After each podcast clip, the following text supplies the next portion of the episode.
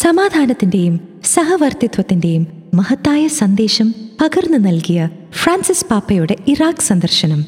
കുവൈത്തിൽ നിന്നും ജോബി ബേബി എഴുതുന്നു സമാധാനദൂതൻ ഇറാഖിൽ.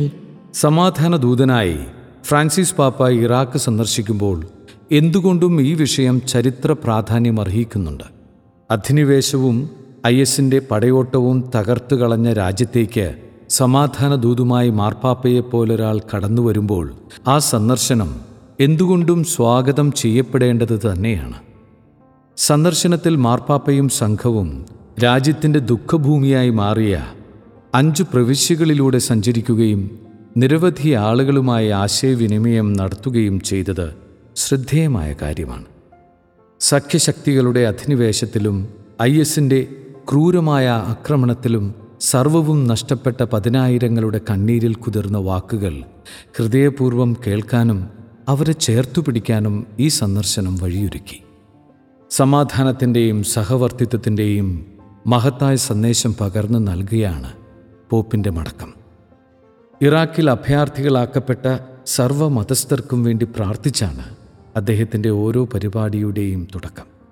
ഇർബിൽ സ്റ്റേഡിയത്തിൽ പ്രസംഗം അവസാനിപ്പിച്ച അദ്ദേഹം സദസ്സിലേക്ക് കൈനീട്ടി വികാരാതീതനായി സലാം സലാം സലാം എന്നുച്ചരിച്ചത് അറബ് ലോകത്തോടുള്ള ചരിത്രപരമായ ഐക്യദാർഢ്യമായി.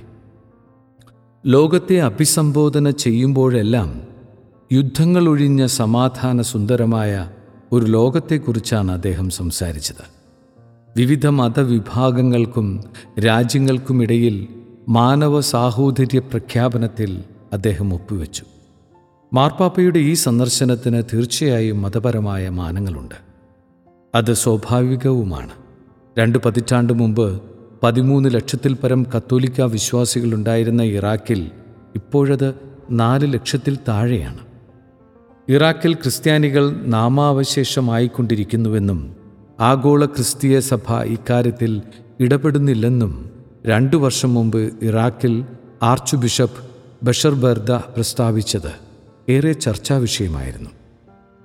രണ്ടായിരത്തി പതിനാലിൽ വടക്കൻ ഇറാഖിൽ ഐ എസ് നടത്തിയ സായുധ പോരാട്ടത്തിനിടെ ഒന്നേകാൽ ലക്ഷം ക്രിസ്ത്യാനികൾക്ക് അവരുടെ നാടും വീടും ഉപേക്ഷിച്ച് പാലായനം ചെയ്യേണ്ടി വന്നു. ഇക്കാലയളവിൽ അവരുടെ ആരാധനാലയങ്ങളും തകർക്കപ്പെട്ടു.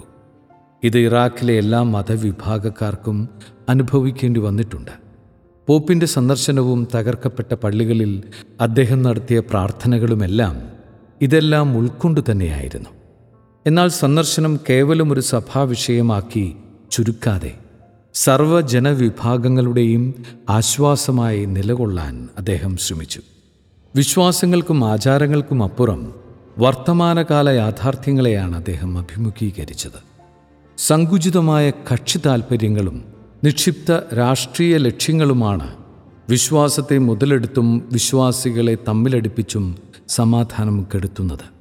അതിനെ അതിജീവിച്ച് സത്യമാർഗത്തിലൂടെ സമാധാനത്തിലേക്ക് ലോകത്തെ വഴി നടത്താൻ മുന്നിൽ നിൽക്കാൻ കഴിയുക വിശ്വാസി സമൂഹത്തിനും അതിന്റെ നേതൃത്വത്തിനുമാണ് എന്നതിൽ സംശയമില്ല. ഇത് ആവർത്തിച്ച് ഉറപ്പിക്കുന്നതായിരുന്നു ഇറാഖ് സന്ദർശനത്തിലൂടെ പാപ്പയും അദ്ദേഹത്തെ ഇരുകൈയും നീട്ടി സ്വീകരിച്ച ബാഗ്ദാദിലെ മുസ്ലിം നേതൃത്വവും. ക്രൈസ്തവ ഹിന്ദു മുസ്ലിം വിശ്വാസികൾക്കിടയിൽ സംശയവും സ്പർദ്ധയും ഉണ്ടാക്കിയെടുക്കാനുള്ള ഗൂഢനീക്കങ്ങൾക്ക് ലഭിക്കുന്ന വൻ പ്രചാരണം തെല്ലൊന്നുമല്ല മനുഷ്യരെ അസ്വസ്ഥപ്പെടുത്തുന്നത്. ഈ സാഹചര്യത്തിൽ വിശ്വമാനവികതയുടെ വിശുദ്ധ സന്ദേശത്തിന്റെ വെളിച്ചം ജനമനസ്സുകളിൽ തെളിയിക്കാനുള്ള സന്ദർഭമായി മാറുകയായിരുന്നു പിതാവിന്റെ ഈ ചരിത്ര സന്ദർശന യാത്ര